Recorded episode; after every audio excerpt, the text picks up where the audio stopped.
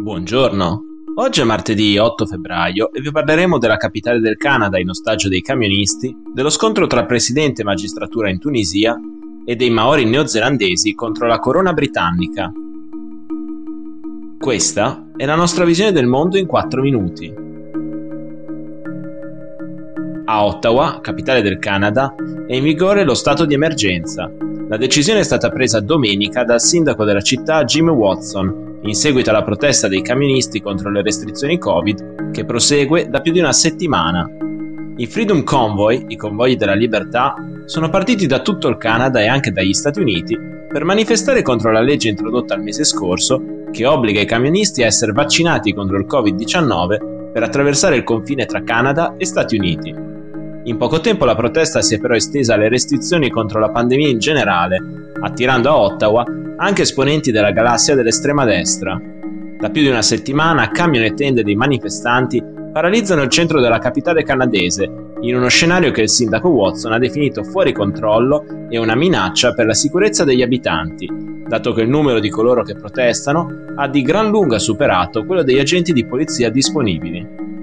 Mentre sempre più manifestanti si riuniscono intorno alla sede del Parlamento in quella che ormai è una protesta tutto tondo contro il governo del primo ministro Justin Trudeau, sono sempre più numerose le denunce per atti di razzismo e molestie, oltre che attacchi verbali a persone che indossano la mascherina. La polizia di Ottawa ha fatto sapere di avere già una 60ina di indagini in corso per reati che vanno dalle molestie sessuali al furto, oltre a crimini d'odio e danni alla proprietà. Ieri le forze di polizia tunisine hanno sigillato gli ingressi dell'edificio che nella capitale Tunisi ospita il Consiglio Superiore della Magistratura, impedendo l'ingresso ai dipendenti. L'azione delle forze di sicurezza è la prima conseguenza della decisione di domenica del presidente tunisino Kais Saied di sciogliere l'organismo. Il CSM ha già reso noto tramite il suo presidente Youssef Bouzaker che il gesto di Saied è un'aggressione e un tentativo di sottomettere i giudici al suo volere e che non ne riconosce la validità. Per Bouzaker, l'obiettivo di Saied è quello di svuotare il potere e l'indipendenza della magistratura del paese attraverso la creazione di un nuovo organismo che la controlli su mandato governativo. Nel suo annuncio di domenica, il presidente Saied ha detto che il Consiglio Superiore della Magistratura, creato nel 2016 secondo quanto previsto dalla nuova Costituzione tunisina, è ormai un ricordo del passato, i cui membri hanno intascato miliardi in tangenti per svolgere o ritardare un gran numero di indagini. L'ultima decisione di Saied solleva altri timori sulla svolta autoritaria della Tunisia. Il presidente nel luglio 2021 ha sciolto il governo e sospeso il Parlamento, accentrando su di sé gran parte dei poteri esecutivi e legislativi, che manterrà fino alle elezioni da lui promesse per il 17 dicembre 2022. Nonostante questo, secondo i sondaggi, il suo operato gode ancora del supporto di circa il 72% dei tunisini. Il partito Maori della Nuova Zelanda ha chiesto di rimuovere i reali britannici dalla carica di capo dello Stato del paese.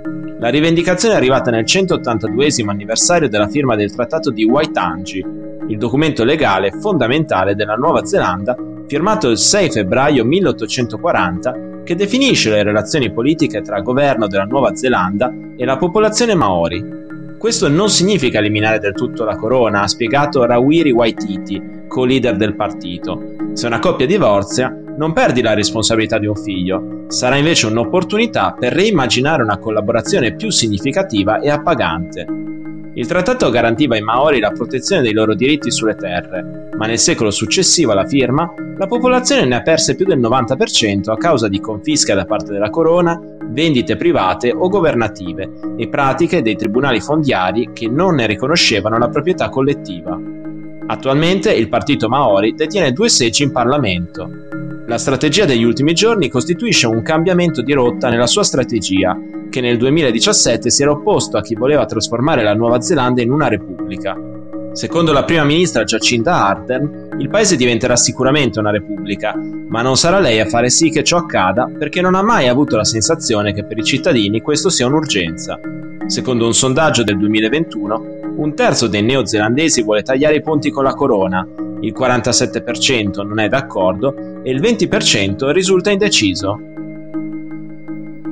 Per oggi è tutto, dalla redazione di The Vision, a domani!